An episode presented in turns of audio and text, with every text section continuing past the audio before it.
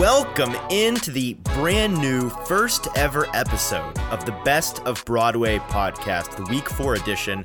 If you don't know who I am, I'm Easton Freeze. I wear a lot of hats around here. I'm the director of published content at BroadwaySportsMedia.com.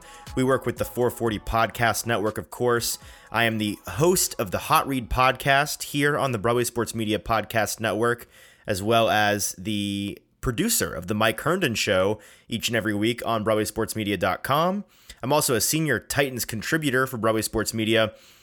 And we have this great new podcast for you that I'm so excited to introduce to you. Whether you missed one of our shows during the week or you just want a pre-game review of everything that you need to know going in to the Titans game each and every weekend on Saturday mornings, this podcast will be available on the podcast feed of all of our flagship podcasts, the Hot Read podcast, Football and Other F Words, Second and Victory, the Music City Audible. Everywhere you get Broadway Sports Media and 440 podcasts, you are going to find this show.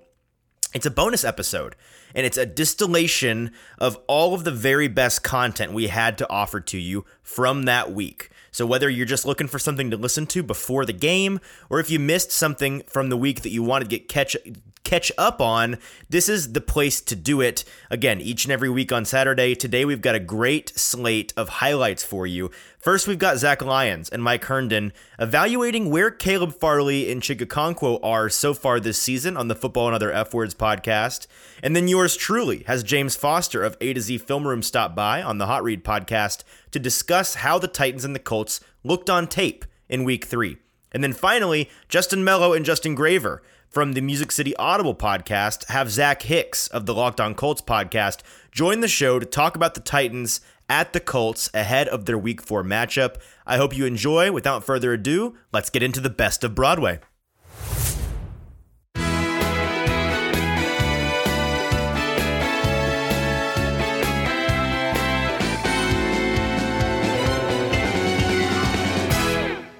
Okay, Mike, snap counts. We're talking Chig and we're talking Caleb Farley. One offense player, one defense player. I am so confused about what this team what this team needs to see out of these players over players like uh I mean when you have Kyle Phillips out, great time to play Chig Okonkwo. When you have, you know, struggling to find a three cornerback rotation, you go to your number one uh, cornerback or go to your number round, first round draft pick. Easy for me to say. First round draft pick, Caleb Farley, who is six two, and match him up on a six four wide receiver instead of letting a 5'11 loser you just signed off a practice off a practice squad on Wednesday on a short week be on an island with this guy. And, and the, he's physically outmatched in both athleticism and physical attributes. And there's no way. I just I got we're going to get into this and this is gonna, this is not me trying to convince you of of that I'm right or wrong cuz I really don't know what is going on in the Titans head. So this is like me doing discovery. I'm uh, investigating this murder of Caleb Farley's career and trying to figure out what went wrong, what's the motive by the Titans and all this stuff because I don't know. Like I spent the majority of the time talking with Braden on Monday on a football show, which is 1 p.m. Central Standard Time when we were live from the pharmacy. I, I we we couldn't figure out why because how can you sit there and say it's about trust and execution and knowing the playbook, but then put a guy that doesn't know your playbook and put him out there on an island after four days of trying to learn your playbook? So that to me just feels like it's a load of crap. And then I go and look at Kristian Fulton's stats today, and I go and look at Jeffrey Okudah's stats over their first year, and I'm thinking, okay, well, maybe there's hope that Caleb Farley is just that they they're working through something with him mentally and emotionally outside of what the playbook entails. So I ask you, Mike, do you want to go with Chig first or Caleb Farley first? Um, let's go with Chig first because I think Farley is a more in-depth discussion. Gotcha. And, like I'll say this for Chig, I, I, would like to see them get him the ball more because right? frankly, I think he's good with the ball in his hands. Um, and I think the way the Titans used Jonnu Smith when he was a rookie back in what was it 2017 it would have been um, was really smart. They they got him on some tight end screens. They let him uh, catch the ball in the flat sometimes, kind of be the the third uh, check down read on on some like three level concepts and things like that. Just any opportunity to get him the ball with the ability to run after the catch. And you know, I'm, I'm not totally sure if Chig will be as good after the catch as Jonnu was. Jonnu was pretty uh, special in that regard. Excuse me.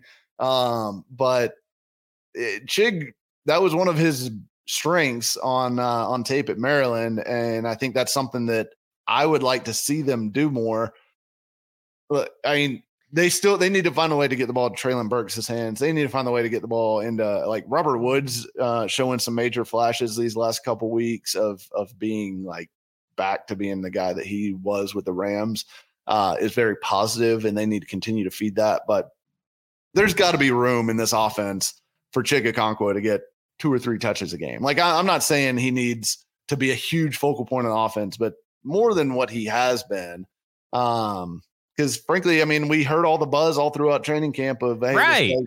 getting all these touchdowns. He's you know being he's super effective. He's catching the ball all the time. He's got great hands. And they've only given him the ball twice, right? Have they? Did he get targeted at all in the uh Bills game? I don't think so. I can't remember any uh, targets for him. So it, it's it, it, hasn't been much. Um, yeah, he's got yeah he's got one target yeah, officially. One target, and that and was the, and and that was the first down catch. And then he also got the handoff. I, I this is this is this ties into the Caleb Farley thing with me because we we we hear one thing but we see something else in action from this staff. So we hear that with Caleb Farley, it's essentially he can't be trusted. You know, he kind of had a, a, you know a lukewarm average camp with a lot of ups and downs, and he has ups and downs in the game. But all you heard all off season is that yeah, Chig's gonna have to work on his blocking, but he's explosive. He's making plays. He's getting touchdowns. He's earned the trust of Ryan Tannehill, which to me is the most important person to earn your trust with if you're trying to be on offense. And so, like, the, these two things don't make sense. It doesn't jive with me. So, I don't understand why, with Chig's athleticism, that he only played nine snaps. That's ridiculous. And to only have one target. And, and so, if you're playing nine snaps, and you're trying to maximize those snaps, you know, I'm looking at it right here uh, on PFF. And so those nine snaps, five of them were for run blocking, and four of them were for him going out and doing a route. That's not enough route running for a guy like Chig Okonkwo in my mind. I agree, and then I, I, know this will really, uh, uh, you'll really like this. Kevin Rader outsnapped him, uh, fifteen to yeah. nine. I even forgot he was off, on the team when I read it. I was like, oh, I forgot they signed this guy, and he's you know getting all these snaps. Fresh off the Steelers practice squad as well. Yeah. Um, but, but yeah, let me ask I you a question. Say, just real quick, uh, because this would have been the perfect opportunity to showcase Chig with no Kyle Phillips. You could use him to mitigate some of that. Instead, it's Cody Hollister. It's you know, it's you know Geoff Swaim. It's you know Kevin Rader. It's these guys. I I don't understand if Geoff Swaim's going out for a route. Why can't in that instance Chig chip and go out for a route? Yeah, it, and that's the thing. I I kind of I I always figured we would see a good amount of Swaim and Hooper together in in you know 12 personnel just because Swaim is is their best blocking tight end, and I know he's which not means which blocker. means none of them are good, by the way. right, it, it does. But and, and, to be fair, like I think most NFL tight ends at this point are pretty bad blockers because you just it's not something that like gets developed very well to me. Um, it, so I think I think Swaim is the best of the bad blocking Titans uh, tight ends. So I can get Swaim getting uh, getting a good amount of snaps, but I figured we'd see Swaim and Hooper uh, for some early down 12 personnel stuff. But then I thought we'd see some Hooper Chig uh, snaps as well, where you get two guys who are, you know, both uh, not really, you know, great run blockers. I, I think they're subpar overall run blockers, but they're at least bigger bodies and see if the defense will match up with uh with those guys being on the field as as tight ends and give you some advantages in the passing game because I, I think both Chig and Hooper can beat you know your average linebacker in in man coverage and maybe maybe they need Chig to prove it uh, a little bit more than than what he has to this point but I yeah Hooper Hooper and Chig snaps where they're together on the field I, I feel like is something that this team needs to find at some point and use because that is clearly the most talented uh, pass catching set of tight ends that you could have on the field together. And and if they're at least credible uh, blockers, which I, I don't think either one of those are terrible run blockers. Uh, they're not Firkser, uh, for example, but um, get them on the field. See see if you can get some matchups with those guys because they're both good, dynamic pass catching type tight end. So I, would like to see a little bit more of that combination. And you know, I don't mind the Swaim snaps. I really don't. And Rader, frankly, was really I, I thought he was pretty impressive as a blocker. Um, oh, don't start game. this, dude! Don't do this to me, Mike. Dude, don't, don't fucking don't fucking take me down this road. he's he's gonna play more next week. I'd almost bet it. Oh um, my god. Because oh. uh, yeah, he was pretty good. Oh, I can't believe you did that to me. Listen, if you, if you need another lumbering white tight end, yeah. the Titans are going to find one. Hey, you, are available, right? I mean, I on am, Sundays, uh, you can go out there and do it. Mike, this this Caleb Farley thing's just got me all confused because I I I get and I put out in a tweet. It doesn't matter to me whether he can't be worse than what Terrance Mitchell was. Now, I'm not saying that he's great. And I'm not saying that he's he could even be better than Terrance Mitchell. He may be the same. But even if he's the same as Terrance Mitchell and he allowed the same plays and the same amount of yards, isn't getting the snaps important for this for this kid? I don't understand because I look at Kristian Fulton, who wasn't very good his first year in his first seven games. And if you take his snaps and you take uh Caleb Farley snaps so far through three games, and you kind of extrapolated all the stats, did all that shit, all the calculations and stuff. They're pretty much on the same path of a, a, a starting career because really this is injuries and everything. This is really Caleb Farley's start to his career. And I look at Jeffrey Okudah, who struggled with injuries his first year and then g- missed all of last last season after one one uh the first week and he was awful when he played. I mean, you're talking about a guy who played like, I think 8 or 9 games and was on pace to allow 1200 to 1300 yards.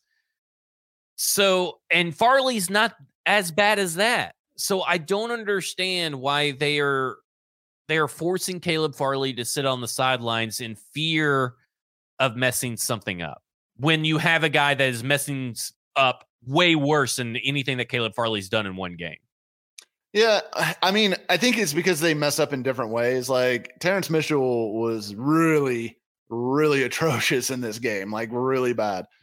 But he was not out of position, is the thing. And, and I think that may be uh, something that they steer like too extreme uh, on in that Farley, because he's had a few instances that I've noticed, um, and in, in the first two games of busted coverages. Obviously, uh, the one that stands out the most is that that Bills play where Stefon Diggs they were in man to man, and for some reason he just left Stefon Diggs and covered the flat, uh, which the linebacker already had the flat. Um, and he was just kind of standing there in the middle of nowhere, and Diggs was running around wide open in the end zone. Eventually, catches the touchdown pass. Who was the other defender that was back there? Because there was another defender back there behind Caleb Farley over to the. If you're looking at the TV screen, looking at over to the right. Uh, I'm not sure because Diggs started at the left on that play yeah. and then ended up all the way back to the like middle, almost like to the right side of the field. And Farley just didn't run with him. And, right. And I, you know, I don't know if that was you know, it's it's sure it's possible that maybe they were supposed to pass that off somehow or whatever, but well, I think he was on, playing the Isaiah because usually Isaiah McKenzie gets that that ball in that particular instance, and for whatever right. reason, uh, I mean, Josh Allen made a tremendous throw to Stefon Diggs, who made it easy for him because he's wide open. So I think that he kind of like bit a little too hard on a play that they had saw be run before. Yeah. But I, I get what you're saying. He didn't cover his he left Stefon Diggs, who is his man, wide open. Yeah.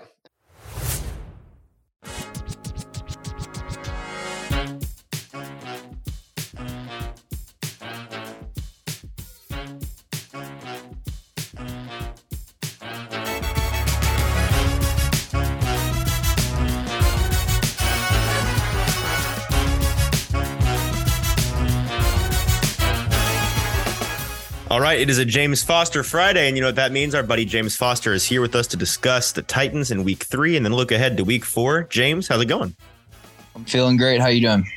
Doing great. Let's talk about the Titans in week three before we look ahead to this week's game. Obviously, got their first win of the year. Looked really great for a half, looked not so great for a half. When you went and looked at the tape from this game, was there a significant change in approach um, from the Titans' game plan standpoint that you saw as opposed to their first two weeks that led to this win? Or do you think that it was just a matter of being a better team playing better? Yeah. So when you watch the when I watch the broadcast, um, the great thing about my analysis being almost entirely film focused is that I can't really have takes until like Tuesday or Wednesday. So yeah. love that. But um, you know, when you watch the broadcast, it's like, man, this defense is soft. This is reminding me of uh 2020 defense. Right. But when I watched the tape, so the Titans played Sports Info Solutions charted them as playing 13 snaps of cover two. Um, I charted them with 17. Either of those are a Mike Vrabel record. Um, the most that he's played before that was 12 in a single game. And it was, they ran, when they weren't running cover two, they were running a ton of cover two man. Um, and basically what it was is every every single coverage they were playing was too high. And on Davante Adams' side, they would be playing man coverage, and then um, they would have a cone, what's called a cone check to his side, which means that the safety um, brackets him from the inside, and the the corner that's on that's manned up on Davante Adams uh, plays really aggressive press coverage with outside leverage. And so you're basically getting a double team on Davante Adams. And then on the other side, away from Davante Adams, they would just play like cover two zone, um, just like spot drop. And so when you're devoting two players to one player, that's giving you a numbers disadvantage in other places. And so that's why you saw so many big plays. Uh, you know, also Terrance or not. I keep calling him Terrance Mitchell. Uh, Lonnie, who got cooked? Who kept getting cooked? Terrance Mitchell and Lonnie Johnson are uh, interchangeable in my mind. Yes. Who? Which of them got? Oh, cooked? Wait, it was it was Ter- it was Terrance Mitchell okay. that was getting cooked all game. Yeah. Terrance Mitchell didn't help the cause, but um, they were making a conscious choice to say, "All right, we're gonna we're going to be kind of weak on this one side of the field, but we're not going to get beat by Davante Adams, and they didn't. And um, you know, I think they did a great job with that defensively. Um, offensively, though, I, you know, it was really the same story that we've seen um, the first, you know, through the first three games, where it's like whatever they're doing in the week, you know, in the days leading up to the game, as far as um, you know, I think they only don't they don't they only script like the first eight plays or first 10 plays? I don't think they do the first 15 yeah they, but whatever they, don't. It's, it's a small and number. like whatever they script and um, whatever they whatever philosophy they kind of craft going into the game they do a great job of that in the first half and then they pretty much abandon it in the second half. So um, you know, if you look at like the the amount of early runs that they call mm-hmm. first half versus second half, I don't have the numbers with me, but I remember looking that up, and there was a huge disparity there. Um, and you know, just in general, the play calling is a lot less creative. I did a video kind of detailing that, um, basically just breaking down a lot of um, a lot of what's his name Todd Downing's uh, play calls in the Buffalo game, and like the first couple drives, you know, they're doing a lot of cool stuff, and then you know, there's a lot of just kind of little stuff that offensive coordinators need to manage, like having, you know, who are what side of the formation are you lining the tight tight end up on? Um, my choice would be to have it on Dennis Daly's side as he tries to block Von Miller. Um, but that's just mm. me, hmm. you know. So stuff like that, that that Todd Downing is not great at. Um, it kind of just pops up throughout the game. They, you know, he he did actually do a good job of moving the pocket a lot to uh, to you know Chandler Jones and Max Cros- Maxx Crosby to to keep them from beating them because right um, you know NPF I have a video coming out on him today I think he's been really impressive Dennis Daly was he's the worst play I'm not being hyperbolic he's the worst player I've ever individually watched that's a starter um, wow. And outside of, I lied. Tae Crowder, linebacker for the Giants, is the worst player. Anyways, um, hey, catching strays so, this morning. So they did a good job of using a lot of uh, play action and rollouts uh, to to keep Maxx Crosby and Chandler Jones from being able to pin their ears back and stuff. So that that is one thing that I think they did a better job with. But yeah, you really saw that conservative play calling uh, creep up in the second half again. That's fascinating. So talking to Mike Herndon this week, he actually, when he went and watched the film, had a little bit of a different perspective. Okay. He thought the second half woes on offense were just as much, if not more, due to a failure of execution on the part of the players as opposed to the play calling getting conservative. Now, I, I think I agree with you that generally the play calling got uninspired, uncreative, really conservative in the second half. But going back and watching some of that film for myself, there was certainly some execution issues in the second half. What What are your thoughts on that? Well, Mike is someone who, um, if he and I have a, a, different opinion, I will always go back and reevaluate because, um, you know, he's usually pretty right. So I'll go back and check that for sure and just kind of rewatch, um, see where I would place more blame. That is, I don't know. I I've just I've grown so tired of that argument that we do like yeah. after every game where it's like you know the play calling and the execution will both be a disaster and then we just like debate of like well is it on the players for not executing or is it on the coaches for putting the players in a bad situation maybe it was everybody someone comes yeah. the smartest person in the room comes in and says no guys it's on jon robinson for drafting and then someone else says it's on Amy Adams Strunk for, for employing them. This horrible leadership in place. And then someone else says, it's on Bud Adams for ever in his grave. this trash franchise to this even trashier city. And I then, yeah, you know, it, we can just go on and on. Uh-huh. But, um, but yeah, no, I mean, I, I'm not going to say that like, I can remember specific individual plays where there's execution. I can't remember if issues. I can't remember first half or second half. But um, yeah, I don't know. It's just in all seriousness, they're like evaluating a an offensive coordinator. You need a huge sample size. At least I do. Like right, just you know, sitting there and eh, and evaluating every individual play. Eighty percent of any offensive coordinator's play calls in a given game are going to be just like standard, you know. And I can't sit here and say, "Oh, this specific time that they ran outside zone on first down, like that's that's the problem. It's more like over a span of a season, you need to be running on early downs a lot less. You know, like so it's it's right. more with like larger scale tendencies that a lot of my criticisms come from. Um, as you know, as opposed to just like any individual time that I think they should have passed the ball. Let's talk about the Titans offensive line in this game. I remember watching the game live thinking, oh man, these tackles that we were really concerned about coming into the game, you know, they they looked better in this game than I thought. And then I watched some of the film and that opinion changed. I thought that they had a kind of rough day personally, um, which isn't all that shocking against two really good pass rushers. What were your thoughts on some individuals on this offensive line and the unit as a whole in this first game, first iteration without Taylor Lewan? Um, yeah, so I totally agree with that. Uh, just in general, like I have that experience almost every weekend where you know you you can't watch an offensive line a specific offensive lineman on every single play. Right. So it'll be like, you know, the five snaps that I happen to be watching Nate Davis are going to be what I base my opinion of him on, or if Exactly. he gives up some obvious sack.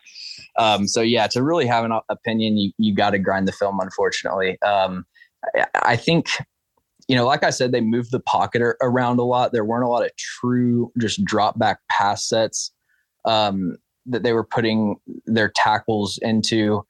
And a lot of, you know, a lot of the times that I saw NPF get beat, it was more of just like, you know, they're running play action boot to his side, which is Mhm. actually kind of, which is, you know, technically moving the pocket, but that's a really difficult spot for an offensive tackle to be in. I was just listening to Mitchell Schwartz on uh, the Athletic Football Show, and he that was the first thing he said as far as the most like nerve wracking, most uh, you know high pressure situations for an offensive tackle is running play action boot to their side. Um, and So why why is that specifically for anybody that might not know? Right. So, um, you know, play action boot like is a designed rollout. So you're gonna play action. Let's just say play action to the left, and then um, Ryan Tannehill is gonna boot out to the right, and then you're gonna Mhm. have some uh, some horizontal, like basically they call it a triangle read because you're doing a levels concept and a high low. Anyways, um, and you're moving the pocket so you're faking run to the left so you're uh, the offensive lineman is going to be getting into what looks like a reach block and then the defensive lineman is going to flow and then after a couple seconds uh, the d line is going to realize oh the quarterback has the ball and you're on the move and it's unpredictable when they're going to uh, read the play and recognize and start, and then they're going to dart in the other direction. And so, being right on that play side where the quarterback's rolling right into the pressure, you don't know if they're calling a run blitz or a stunt or whatever. So you could have guys coming from all different sides, and at a certain point, assignments get thrown out the window, thrown out the window because it's just a jumbled mess. So being like on the play side, being on the play side of uh, boot action is just you know there's a lot of stuff going on um, and so that's that's kind of that's probably not where I would want to put a young player. I also I mean I wouldn't want to put Dennis Daly there either. Um, Either of yeah, these no, players, yeah. as far as as far as uh, Daly, I agree with you. Um, he had uh, you know it- from the broadcast it looked like he had a pretty good game, but um, you know definitely got beat a lot. Uh, the other thing I'll say with NPF is they were running a lot of uh, slants inside, which is a, a really good way to um, defeat wide zone because Mm, you watch any wide zone play, uh, the way that you can tell if you're like just getting into watching film or whatever, the way that you can identify outside zone is is, is if every offensive lineman is taking a a wide step in the same direction towards the play side. They're all going to be flowing laterally, and so if you're taking a wide step to the right, but you've got Maxx Crosby slanting inside, that's really difficult because you have to flip your hips around, stick that backside hand out to catch him. That's tough to do for a rookie on Maxx Crosby. And so um, that's why you saw him, you know, have pretty low PFF grades, I think, compared to what it seemed like. I want to talk about another thing that is, I think, a, a pretty good concept breaker for this Titans team that we saw them employ a lot last week, and that was using Derrick Henry more in the passing game. On the Mike Herndon show that came out last night, Mike and I yesterday did a long film room and took a long look at a couple of the different things that the Titans did with Henry in the passing game and and just how much free room defenses or this Raiders defense in particular, I suppose, was giving Henry in the middle of the field almost every single time that dump off was there. I wanted to get your take on their utilization of Henry in the passing game. You know, once he gets his hands on the ball and secures the ball, obviously Derrick Henry is a dynamic athlete in space and dangerous and can pick up chunk plays in that way. But it also is a way I think to keep defenses honest because they love in my experience, my, my limited experience watching Titans tape as opposed to you, defenses just love to play deep on this Titans team because they know, generally speaking, they love to hit these strike plays down the middle of the field um, work off the play action and and and take chunks out of a defense with know their their limited passing game, but when they do pass the ball, they're looking for those strikes. With Henry, you're you're kind of keeping them honest in that way. To me, it seems is that kind of the the formula that you're seeing from them as well. Yeah, I mean, I, I am going back and looking at uh, Derrick Henry's targets um, from this game just to see what coverage they're in. I, it's almost exclusive. They're almost exclusively throwing these um, passes to Derrick Henry against cover three, which okay. if so, if, if a team is playing a three deep coverage, that means there's four underneath defenders compared right. with cover two, for example, which would have five underneath defenders, assuming that you're rushing four.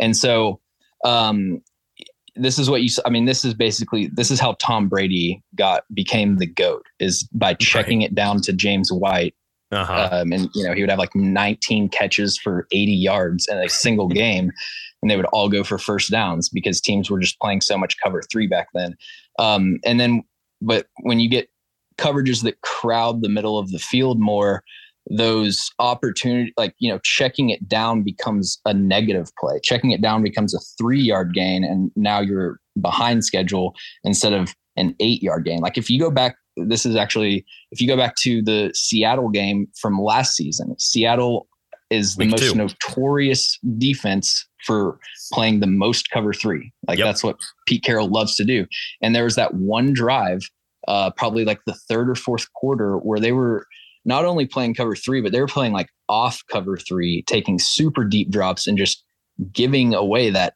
10 yard check down to Derrick Henry every single play. Mm-hmm. And so, yeah, I mean, anytime that I, I think that honestly, getting Derrick Henry involved in the passing game um, has a lot more to do with if the defense is giving you that option, then absolutely do it because he's capable. Um, I mean, he's shown over the last couple season seasons that he's improved his hands, you know, and he's not the shiftiest guy around the line of scrimmage. But if you get him the ball and like slip screens and stuff, and he can build up some speed, um, I, I'm always in favor of that. But I I do think that um, I do think it has a lot more to do with what the defense is giving you if the Titans continue to utilize Henry or their backs in the passing game in that way, is it going to change the way the defenses approach the Titans offense? Um, let's see. I don't know. I mean, I think the one thing I would say, the main thing you don't want to do if you're worried about teams running screens is you don't want to blitz a lot. Right. Um, but I, I don't you know, I'd have to check. I don't haven't noticed the Titans getting blitzed um, any more or less than other teams do. So yeah, I would I would have to think about that and you know see what see what happens. See if there's anything I notice change. Gotcha. Well, let's turn our attention quickly before we get you out of here to the the Colts. This week, first divisional matchup for the Titans on the road, big game against a team that, like the Titans, has really struggled out of the gate this year. They got their first win last week against the Chiefs. This was the game as I was making my, my way out of the press box on Sunday, talking to some of the other reporters, just like, I can't wait to go home and watch this Colts game because, of course, we're paying attention to the game that we're at. It, when those games in the new window are on top of each other, I'm not getting to pay attention to any other game, but we're following the scores. And that game just seemed like, oh man, like, is this? I was so curious to see what was real and and what was a a box score scouting myth from this game. And going back and watching it, it was kind of what I expected. To me, it seemed like a really fraudulent win by the Colts. It seemed like a game that the Chiefs blew in 19 different ways. Their special teams were atrocious. Did you get to watch that game at all? At all? And, and did you have any takeaways from the Colts in that game? Yeah, um, I yeah, I totally agree. I mean, anytime that you get gifted field position like inside the 10 yard line from a, a muffed punt. Yeah. Um, and, you know, and it's like a 21 to 14 or seven, whatever the score was, low scoring type of game. Um, yeah, I mean, that obviously has a huge swing. There were individual players on the Colts that I was impressed with. Um, like who? You know, Steph- Stephon Gilmore. Yeah. I, I actually, I went back and watched all the Colts film from this week because they they had just not been a team that I could stomach to watch over the, the first couple weeks. Um, Can't blame you. But yeah, Stephon Gilmore is still like a, a top 10 ish corner. Wow, Uh, really? A, a lot of nice plays. Yeah, and I mean, I, I've always I thought he played well last season, but nobody watched the Panthers. Yeah. Um, you know, I think he's still. I think he's in that phase of his career. How uh, old is he? Is he Uh, he's in his 30s. He's in that phase Okay. where he's good when healthy, right? and he'll probably be that for a couple years, and then kind of you know fall off like pretty much every corner does, unfortunately. right. Um, and you know, they finally got tight end one, Jelani Woods involved. Um, I'm gonna, man, I'm gonna have to cheer on him, uh, cheer for him from afar for his entire career. he's a um, he's a red zone goblin so far in his career. Right? Yeah, I do not want Zach Cunningham anywhere on his side of the field He may not even be on the field this At- week. At this, oh yeah, that's true. I mean, honestly though, David Long, um, Two gross love him, as options. a, love him as a player, but not the guy that I want. Just like the Well, Jelani the- Woods, what the six big seven, two sixty former five? basketball player, you know. Yeah, Um, so yeah, Jelani Woods, and then the last guy I'll say is um, Grover Stewart it, Oh, interesting. uh, at at nose tackle has been impressive. But yeah, I mean, as a whole, like Matt Ryan, man, I like even as uh, somewhat of a Colts hater, like I fell for the the Colts quarterback like um Me too. preseason hype. I mean, honestly, though, because if you watch him from last year, it really had nothing to do with Colts hype or anything. If you watch him from last year, like Looked good. looked pretty good. But yeah, man, he uh I think he might be kind of kind of cooked at this point. Well, one last question on that point before we get you out of here, and we appreciate your time as always on a Friday. James, this Colts offense, obviously their their passing threats are very limited, like the Titans, but I would argue even more so. Matt Ryan has looked like a, a bit of a washed king so far this year, and the the offensive line is a real question mark. What do you? I mean, do you think it's as simple as Matt Ryan is just his age is catching up with him? He he doesn't have it anymore and I know it's a small sample size, so this is a projection. Or do you think it has more to do with with a guy like Matt Ryan? He has to have a clean pocket. He has to have a good offensive line, and this Colts line just is not what it has been the past couple of years. You know, Matt Ryan is not a very mobile quarterback, but he is kind of similar in um, similar to Tom Brady in that he just has outstanding pocket presence and just a great feel for um, subtle manipulation and like resetting his base and stuff. So he's actually a quarterback that I think can survive to an extent with a bad offensive line. Um, but obviously, like any quarterback, I mean, if you're under pressure, it, when when a quarterback's under pressure, every statistic just nosedives. So um, there's no quarterback that's going to be great with a bad offensive line. Um, yeah, I mean, as for the weapons, you've got Michael Pittman, who I don't like. I don't even know what Michael Pittman is. Um, I think he's a high end wide receiver too, but I, I don't think he fits yeah, that I, I starter I wide receiver one mold. Um, and then you've got Alec Pierce, who is a jump ball receiver, but hasn't really shown anything more than that. Um, the thing is, though, like if Lonnie Johnson's back there, I don't trust him to win. You know, he made Mack Hollins look like Mike Evans. So um, we'll see.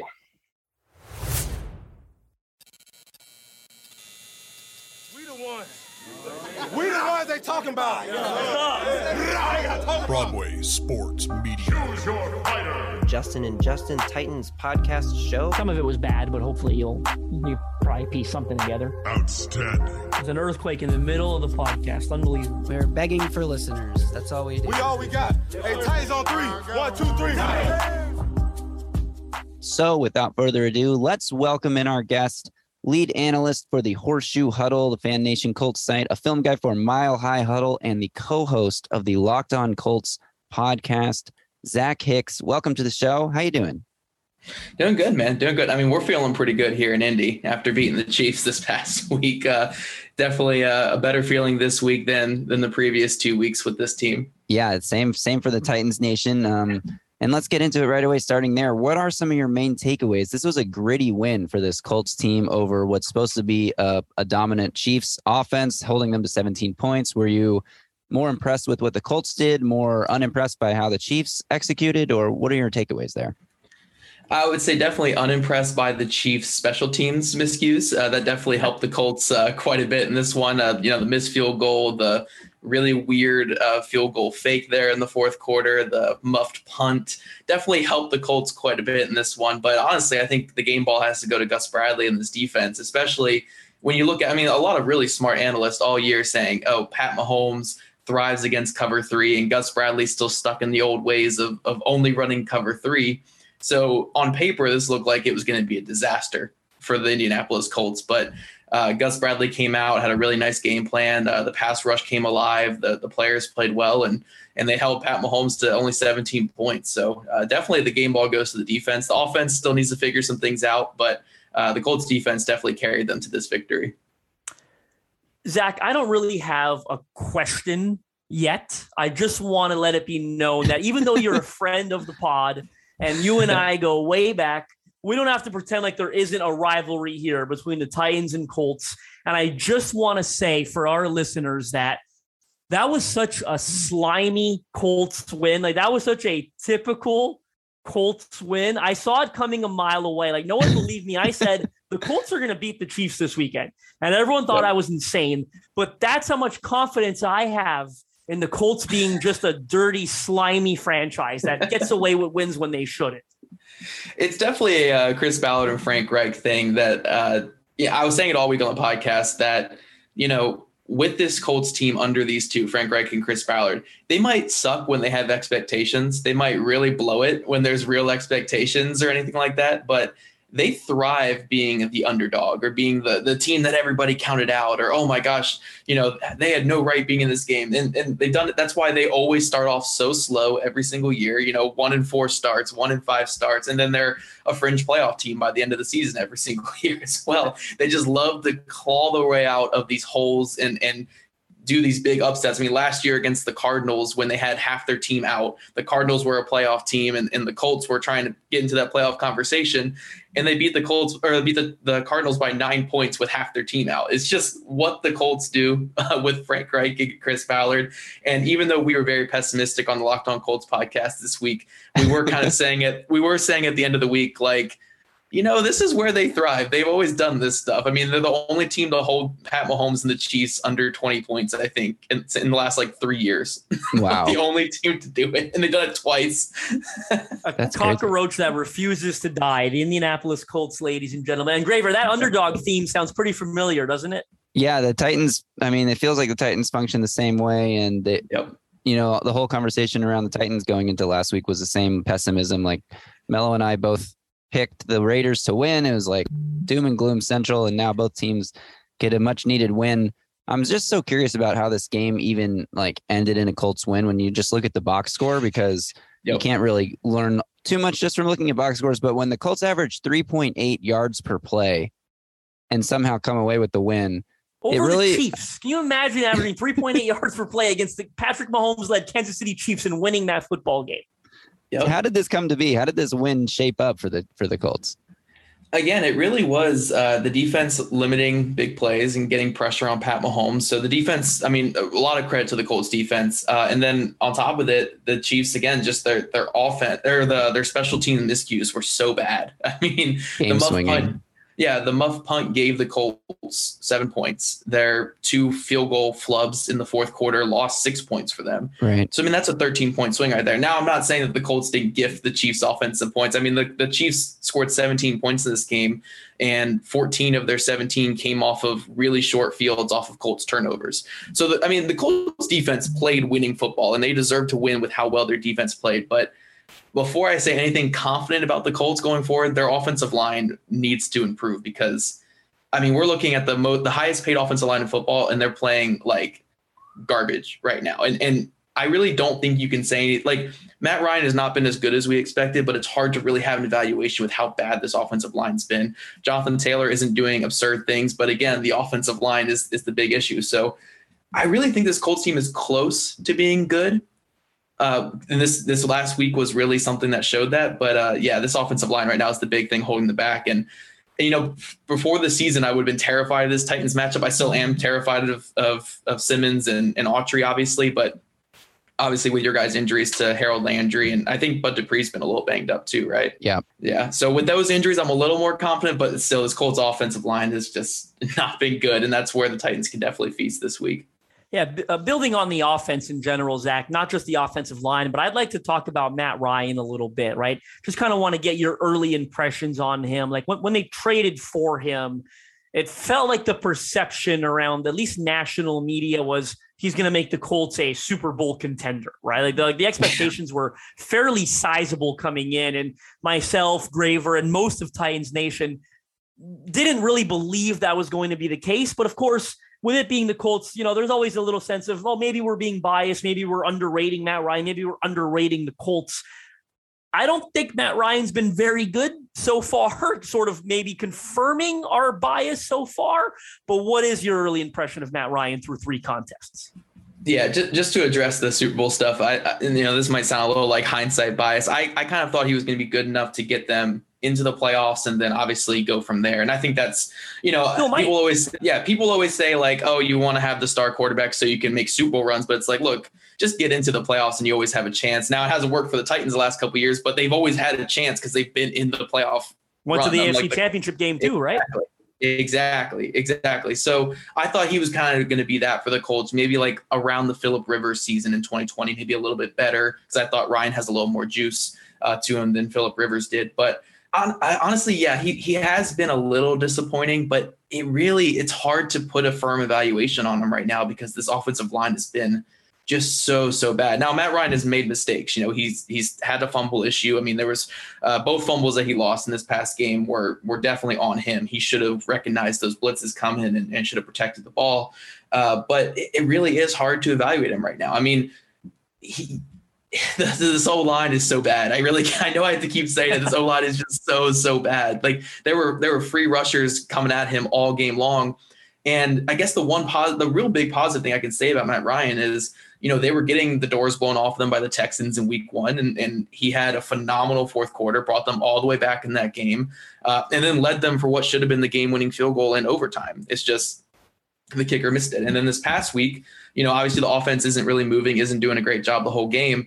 They go down there and he throws the game winning touchdown pass with 20 seconds left. So we've seen good moments. We've seen him stay in there, uh, even in the face of this pressure. But yeah, I, I, would say it's been a little disappointing right now, but it's really hard to get a firm evaluation with just how bad the pressure has been from this offensive line.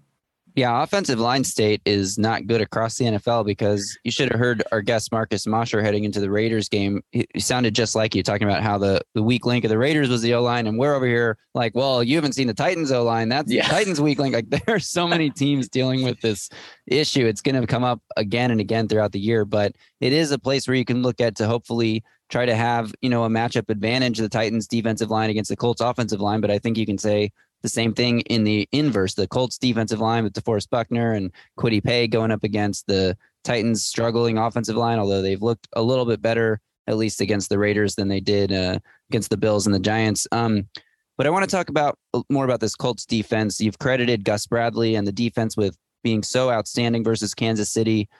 It's interesting because they were so not outstanding the week before against Jacksonville. Right. Do you think this was um, the you know it's taken a few weeks for this defense and they're starting to gel a little better. Do you think this was a specific game plan to stop Patrick Mahomes? How do you see this defense coming out to play against the Titans uh, coming up this week? Yeah, I think it's been a combination of things. Because honestly, if I would break down Gus Bradley's defense so far, it, it's a lot similar to what Matt, what Matt Eberflus did with the Colts the last couple seasons, where the Colts by far and away have the best run defense in football. I mean, their, their run defense right now is phenomenal. Uh, Grover Stewart's playing the best football of his career.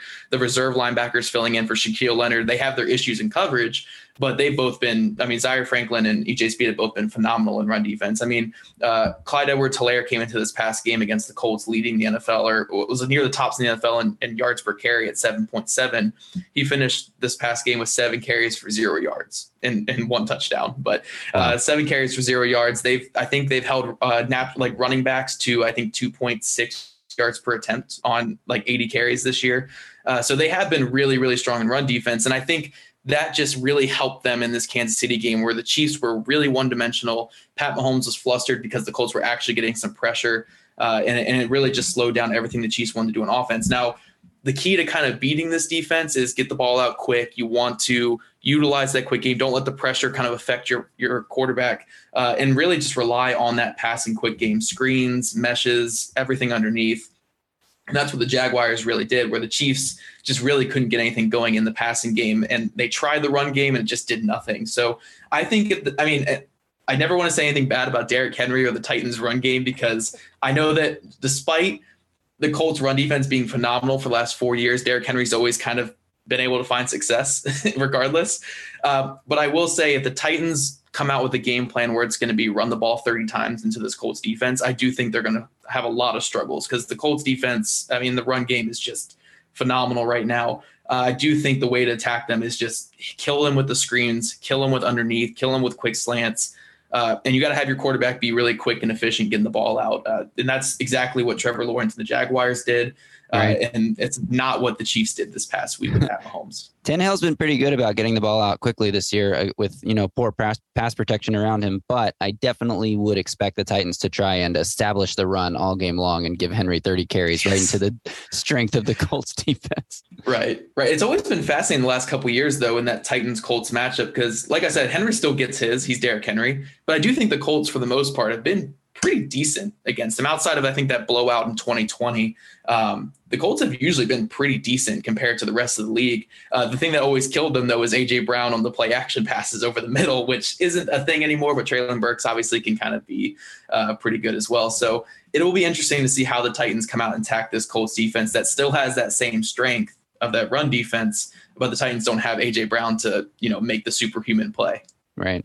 It's going to be a fascinating uh, game to watch. Zach, we appreciate you so much as always. This really is as must win as must win can get in week four. I'd almost argue for both sides, right? I mean, the, uh, right. you know, the Colts, uh, uh, even though they stole that win against Kansas City, one, one, and one, they're 0 1 and 1 in the division, right? And that's never a good right. start to the division. Of course, for the Titans, this is their first uh, division game. They're 1 and 1 in conference play. So, really a big game for both teams. Before we let you go, uh, as we tend to do on the Music City Audible. If you're uh, able to give some game flow predictions, how you sort of see this thing going, how you see it playing out, and if you feel inclined, maybe even a score prediction at the end of that. yeah, I think this is the battle of really really evenly matched teams. And i think if you said that before the season i think people would be like okay yeah that makes sense. But i don't think we would have saw them being the two, two type of teams they are right now going into this matchup uh, where they're kind of struggling they're kind of f- trying to find their identity. But uh, i do ultimately think the colts will pull this out in home at home against the titans. I think it'll be a really close one. It's, it's going to be a, a, really tough battle. Um, but again i think both these teams have their struggles but the colts defense uh, really is suited to play against this Titans team without AJ Brown, especially. Uh, and I think the Colts offense figures out just a little bit on this offensive line, just a little bit to where they can move the ball a little bit. So I think it's going to be an ugly one again. I, I mean, I would say if I had to do a score prediction, maybe 23 20 or 23 21 Colts. Uh, but I can really see this one going either way. I think these two teams are very, very similarly built, similarly coached. Uh, just a, a lot of similarities between these two teams right now. Yeah, I can't wait to watch the Titans stop the Colts and hold them to like a fourth and two, and then yeah. Frank Reich's like, ah, we're always going for it, and it's like I hate this guy because he's always going for it, and then they always convert it, and it's like you think I don't know if they always convert it, man. They get they get stuffed quite a bit lately, but yeah, Frank likes Frank likes to go for it. He's very analytic heavy, which we like. We really like that. Yeah, and you on that play, they will have Michael Pittman in single coverage against yes. a cornerback the Titans have not yet signed as of this recording. yeah, the Raiders went one for 12 on third down, but then they went three for three on fourth down. So that really takes a lot of the, the success out of that. Oh, uh, Zach, man. really appreciate your time. Thanks again for coming on and uh, good luck this year. Maybe we'll see you again in a few weeks. Thanks so much for listening. That's going to do it today for our first ever episode of the Best of Broadway Week 4 edition. I hope you enjoyed. If you did, let us know. Give us some feedback in the reviews or the comments of these podcast feeds, or hit us up on Twitter. Let us know if you enjoyed this show. Hopefully, you did. We'll be back each and every Saturday with another edition of the Best of Broadway. And of course, after the Titans play the Colts this Sunday, check out all of our shows during the week. We've got great content for you all throughout the week. All of our flagship shows, as well as the Mike Herndon Show, are going to be available as always. Until then, enjoy your weekend.